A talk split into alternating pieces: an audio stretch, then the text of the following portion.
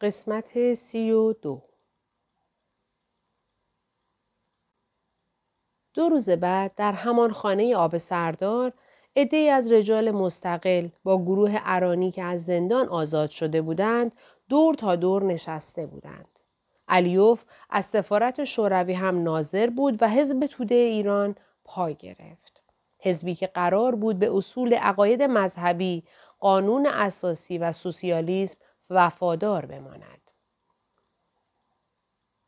در ابتدای کار اشرف پهلوی که تمام تحولات سیاسی درون جامعه را زیر نظر گرفته بود به گروهی که دور سلیمان میرزا گرد آمده بودند چندان توجهی نمی کرد. او بیشتر نگران حرکات مزفر و مریم فیروز بود. در عین حال قوام و سلطنه را هم می پایید. اینک جمعی از افراد میان سال و جاه طلب به دور اشرف جمع شده بودند. مسعودی ها، رشیدیان ها، زلفقاری ها، برادران امامی، خویی، حسن اکبر و منوچهر تیمورتاش از اعضای ثابت میهمانی های کاخ او بودند. اشرف پهلوی که پدر را در اصفهان رها کرد و به تهران برگشت با احساس آزادی که از نبودن پدر در خود احساس می کرد باور داشت که باید یادگارهای او را پاس دارد و نگذارد سیاست بازان از ضعف جبلی برادر دوقلویش بهره گیرند. کاخ اشرف چند ماهی پس از ورود او به تهران مجمع کسانی شد که آرزوی دیکتاتوری دیگر را در سر می پروراندند. به زودی نه فقط سیاستمداران و آزادی خواهان بلکه شاه و دولت ها نیز دریافتند که زیر فشار اشرف قرار دارند. او بی به شاه جوان برای وزیران دستور صادر می کرد و آنها را به میهمانی های خود می خاند. مخارج زندگی پرخرج خود را از ثروتمندان می گرفت و در مقابل از آنها در مقابل دولت محافظت می کرد. در جایی که مریم برای خود این وظیفه را قرار داده بود که مدافع نام فرمان فرما باشد و چون او در هر فرصت ضربه‌ای به پهلوی وارد آورد ایران نیز حاضر نبود که از کین پدر بگذرد اشرف در کاخ خود در هر فرصت با تندی و بدون پرده پوشی از کارهای پدرش دفاع می کرد و حاضر نبود کسی کلمه ای علیه رضا شاه بر زبان آورد. گویی پس از ده سال بار دیگر رضاشاه فرمان فرما و تیمورتاش با یکدیگر مبارزه می کردند. منتها در جلد دخترانشان. تاثیرگذاری اشرف روی دولتها از زمانی شروع شد که سهیلی به جای فروغی به نخست وزیری رسید و نتوانست بلکه نخواست جلوی دادگاه متهمان به جنایت در دوران رضاشاه را بگیرد. اشرف به هر ترتیب میکوشید تا جلوی برپایی این دادگاه را بگیرد. شاه چند باری از او خواست که بگذارد ماجرا به سرعت تمام شود و آبها از آسیاب بیفتد. ولی اشرف معتقد بود که این دادگاه محاکمه خانواده پهلوی است و با خشونت باید جلوی آن گرفته شود. اما سوهلی سرانجام وزیر دادگستری را نزد شاه فرستاد. شاه به مجید آهی سفارش کرد که به هر ترتیب مانع از آن شود که جلسات دادگاه طول بکشد. وی به خصوص نگران سرپاس مختاری بود که وقت خارج شدن از کشور او را برگرداندند. آهی که کار را مشکل دید آهسته خود را کنار کشید و در همین زمان زد و بندهای ده ماهه قوام السلطنه نتیجه داد و مجلس او را به نخست وزیری برگزید.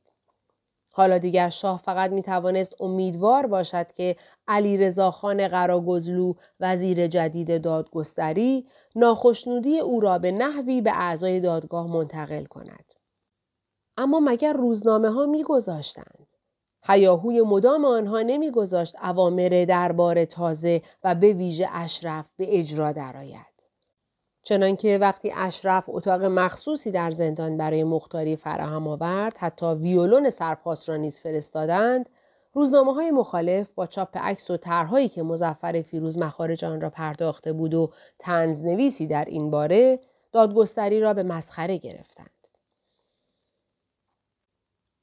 سهشنبه های خانه مریم بار دیگر برپا شده شور دیگر یافته بود. در حالی که دیگر اسفندیاری هم از صحنه حذف شده بود، دختر فرمانفرما بیوه راحتی بود که پیامهای برادران و بستگان و دوستان را نمیشنید و حلقه روزنامه نگاران و هنرمندان دور خود را گسترده تر می کرد. یکی از کسانی که میکوشید تا همچنان در روابط خانواده فرمانفرما و دربار میانجی باشد دکتر قاسم غنی بود که روابط نزدیکی با شاه و فروغی و سهیلی داشت و مدام از مریم می‌خواست دست از مخالف خانی و شیطنت بردارد. در دولت قوام اشرف آدمی از خود داشت و او عبدالحسین حجیر بود. حسابدار حسابهای خارجی رضاشاه که شاه و اشرف به اطلاعات او نیاز داشتند. اشرف در جذب هژیر ناگزیر بود که میسلمتون وابسته فرهنگی و اطلاعاتی سفارت انگلیس را حذف یا تحمل کند. هژیر تنها وزیر عذب همه آن سالها با زباندانی و حافظخانی آنقدر مدبر بود که با یک دست دو هندوانه بردارد و چنان بازی کند که آن هر دو زن او را متعلق به خود بدانند. وقتی سال 21 به پایان می رسد، دیگر اشرف چندان قدرتمند شده بود که بتواند دولت قوام و سلطنه را با کمک حجیر و نمایندگان مجلس سرنگون کند. طرفداران سیاست انگلیس به زودی اشرف را مفیدتر از شاه دیدند و دور او حلقه زدند. بازگرداندن دولت سهیلی به قدرت کار آنها بود. در این زمان اشرف در کار قبضه امور فعالیت های مربوط به زنان را زیر نظر گرفته و میکوشید خود را مظهر آزادی زنان ایران جا بزند. در این کار رقیب او فوزی همسر شاه بود که به جهت عنوان خود جلوتر از اشرف قرار می گرفت و محبوبیتی می یافت. ماشین توطعی اشرف که به کار افتاد فوزی اول برای دیدار برادر و مادر به مصر رفت ولی در آنجا اشرف کاری کرد که دیگر باز نگردد. در کابینه دوم سهیلی اشرف جز آنکه هژیر را نگه داشت نصرالله انتظام رئیس تشریفات سابق دربار را هم داخل کرد. علی از خان حکمت نیز از او شنید که قرار است به وزارت دادگستری منصوب شود. سرانجام دادگاهی که برای محاکمه عوامل جنایت پهلوی برپا شده بود پایان گرفت. پزشک احمدی که ایران تیمورتاش دنبال کار او بود به مرگ محکوم شد. اما مختاری و دیگران به حبسهای نچندان بلند. در سالن دادگاهی که در آن جنایت های هولناک نظمیه رضاخان بر پرده می افتاد، ایران شاکی پرسر و صدایی بود. و مزفر فیروز صحنه گردان و مریم در گوشه ای نشسته بود. محل دادگاه تالار سابق وزارت خارجه پشت کاخ انگلستان بود و هزاران تماشاچی داشت که بسیاری پشت در می ماندند. در این زمان در اردوی مزفر و مریم خبرهایی بود که آن دو را موقتا از یکدیگر جدا می کرد. مزفر برای برکندن ریشه پهلوی به هر در می‌زد. ابتدا به دایی خود دکتر مصدق متوسل شد. ولی دریافت که او محافظ کارتر از آن است که او می‌خواهد. دکتر مصدق به مزفر پیشنهاد کرد که نماینده مجلس شود و در آنجا جاه طلبی های خود را شکل دهد. اما فرزند نصرت و دوله چنان بیقرار بود که نمی توانست منتظر بماند. گرچه از اموهای خود خواست که او را از حوزه اقتدار خود کرمانشاه به مجلس بفرستند و آنها هم دست به کار شدند. اما خودش دنبال کار بزرگتری رفت و آن برگرداندن سید زیا به کشور بود.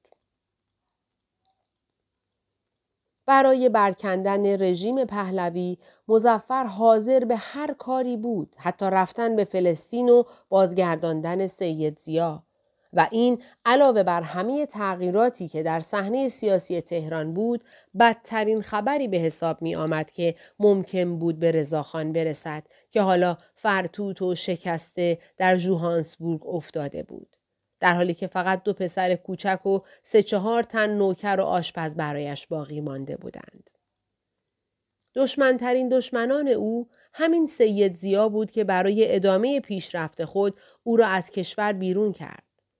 حالا سید زیا در استقبالی با شکوه که مزفر برای او ترتیب داده بود وارد ایران می شد.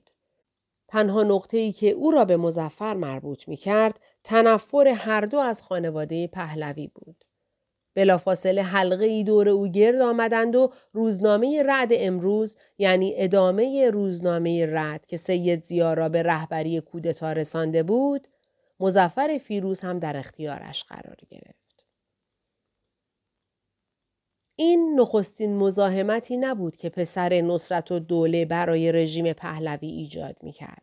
پیش از آن وی با ترغیب ملک اسمت به گرفتن حق و حقوق خود به وکالت از وی برای طلب مهریش شکایتی از دربار به دادگستری داد که شاه و خواهر و برادرانش را به زحمت بسیار انداخت و خبر آن وقتی به جوهانسبورگ رسید دستور داد که ملک اسمت که در راه آفریقای جنوبی بود بازگردد در تهران شاه جوان با زحمت بسیار و قبول تعهدهای سنگین از این شیطنت مزفر خلاص شد.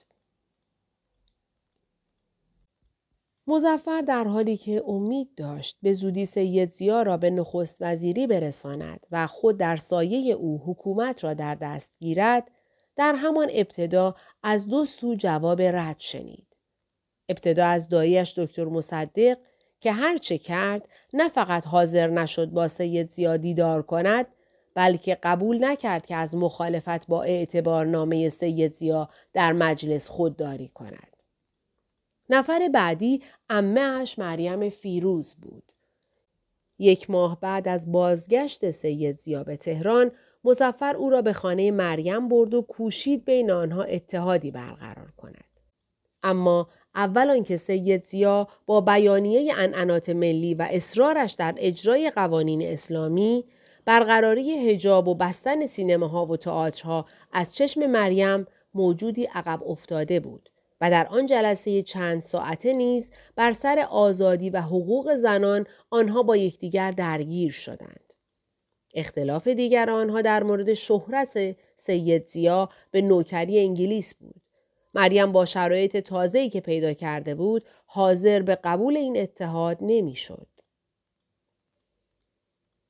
اما مهمترین اثر رفتن سید زیا به خانه مریم آن بود که اشرف فوراً به تکاپو افتاد. او دیری بود که حرکات دختر فرمانفرما را زیر نظر داشت. در این زمان او خود را آماده سفری به جوهانسبورگ و دیداری از پدر می کرد. پس آنقدر در گوش برادرش خواند که او پذیرفت با سید زیا در کاخ اشرف ملاقات کند. با انجام این ملاقات پیوند مزفر و سید زیا بریده شد. در مقابل شاه دستور داد که ظهرهای چهارشنبه گارد اجازه دهد که فرد سیاه رنگ سید زیا داخل محوطه کاخ شود و تا جلوی پله ها بیاید. جدایی مزفر و سید زیا برای کسی که آرام و قرار نداشت و می‌خواست فردی را در مقابل دربار علم کند فرصتی پیش آورد برای ائتلافی که این بار مریم باعث آن شد. دیدار مزفر و قوام السلطنه. و این همان چیزی بود که قبلا انتظارش نمی رفت. ولی در روزهای بعد بزرگترین مشکلات را برای شاه و دربارش به وجود آورد. دیگر جنگ بین اشرف پهلوی و مریم فیروز علنی شده بود. مریم با فعالیت خود در دو تشکیلاتی که برای دفاع از حقوق زنان پدید آمده بود راه یافته بود. یکی از این دو عملا در کنار حزب توده بود و بسیاری از زنان تحصیل کرده را با خود داشت. آنها از روزی که حزب توده فعالیت خود را گسترش داد در کنارش بودند اما سلیمان میرزا اسکندری، محسن با شرکت زنان در حزب و اصولا فعالیت های اجتماعی زنان موافق نبود و گروهی که خواهران، خواهرزاده ها و برادرزاده های سلیمان میرزا و مریم در آن بودند تا او زنده بود در کنار حزب بودند ولی رسما در آن حضور نمی یافتند. آنان روزنامه ای داشتند و دفتری در میدان بهارستان قلب تحرکات سیاسی وقت اجاره کرده بودند. هفته نامه بیداری که با امتیاز زهرا اسکندری منتشر شد و از همان شماره اول مریم در آن حضور و فعالیت داشت بعد از روزنامه تیمورتاش رستاخیز ایران اولین روزنامه ای بود که برای دفاع از حقوق زنان برپا شد. تا آنکه سلیمان میرزا درگذشت و مانع برای عضویت زنان در حزب توده از میان رفت. طبیعی بود که زنان خانواده اسکندری و مریم فیروز با حضور خود و تشکیلاتی که داشتند می توانستند حزب را تقویت کنند. حزب توده با پذیرش آنها یک بار صاحب یک تشکیلات فعال و جدی شد که در آن زمان خود چنین سازمان و تشکیلاتی نداشت. اما حادثه دیگری دورتر از این کشمکش ها در حال شکل گیری بود که بعدها سرنوشت حزب توده و مریم و به نوعی آینده سیاسی کشور تحت تأثیر آن قرار گرفت. وقتی حزب توده در خانه سلیمان میرزا اسکندری شکل گرفت، مشترکه اعضای مؤسس آن که بیشتر از زندان در آمده و از اعضای گروه مشهور به 53 تن بودند، در نفرتی بود که از سمد کامبخش در دل داشتند. آنها او را لودهنده گروه و در عمل مسبب قتل ارانی می دانستند. پس کامبخش که کمونیستی قدیمی بود از تبعید که باز آمد خانه نشین شد و بی آنکه کسی بداند خود را به سفارت شوروی رساند و پیشنهاد کرد که نماینده رد بالای از حزب کمونیست شوروی یا دستگاه های اطلاعاتی استالین با وی تماس بگیرند. در نتیجه این دیدارها وی به مسکو دعوت شد و بی صدا رفت. در مسکو کامبخش اطلاعاتی را که بچه کمونیست های دار و دسته ارانی قابل آن نبودند که در جریانش قرار گیرند مطرح کرد. او در زندان نظمیه با لو دادن گروه جیگول های دوروبر ارانی موضوع مهمتری را پنهان نگه داشته بود که روزها ارزش آن را می دانستند. سازمان مخفی نظامی این هدیه ارزشمندی بود که کامبخش خبر آن را به مسکو داد و در نتیجه پیش از آن که به تهران برگردد علیوف به رهبری حزب خبر داد که استالین خواستار آن است که حزب توده کامبخش را بپذیرد. عملا کمک مسکو به حزب توده منوط به قبول کامبخش در سطوح بالای رهبری شد. این رفت و برگشت نه که سرنوشت حزب توده ایران را دیگرگون کرد و در خط دیگری انداخت بلکه در آینده مریم هم اثر گذاشت. همسر کامبخش اختر کیانوری از دوره دارالمعلمات با مریم آشنا بود و در تشکیلات سازمان زنان هم فعالیت داشت. ولی مهمتر از او برادرش بود که در آلمان درس خوانده و مهندس ساختمان شده بود و در حال گذراندن دوره سربازی یک دفتر مهندسی هم با دو سه نفر دیگر از هم دوره های خود تأسیس کرده بود. از آن سو عبدالعزیز برادر کوچکتر مریم نیست که دوره مهندسی ساختمان را در بوزار پاریس طی کرده و با وقوع جنگ آن را ناتمام گذاشته بود چون در تهران دنبال کاری میگشت در آن دفتر مهندسی مشغول کار شده بود. حالا این ترکیب حادثه تصادفی کم داشت که رخ داد و مریم که به دیدار عبدالعزیز آمده بود با مهندس کیانوری آشنا شد و در روزهای بعد ساخت خانه ای را که در خیال داشت به دفتر آنها واگذار کرد و تا این و آن چشم برهم زنند دختر فرمان فرما و نوه شیخ فضل الله نوری همدل شده بودند. چیزی در وجود آنها بود که به یکدیگر جذبشان می‌کرد و آن تندی و ماجراجویی به افراد بود. وقتی کامبخش به تهران آمد و عملا در رهبری حزب جا گرفت این دو مریم و کیانوری ابزار اصلی او بودند برای کشاندن حزب به راهی تازه و تبدیلش به یک حزب کاملا کمونیستی و کاملا طرفدار اتحاد جماهیر شوروی و استالین. اشرف پهلوی بعد از یک ماه و نیم از جوهانسبورگ بازگشت. او که مدتها بود پسر قوام را از کاخ بیرون انداخته و راحت و رها شده بود در این دیدار مجوز رسمی طلاق را نیز از آن پیرمرد بیمار گرفت و رسما از علی قوام جدا شد تا با احمد شفیق مصری خوش اندام و خوش صورتی که در قاهره با وی آشنا شده بود ازدواج کند.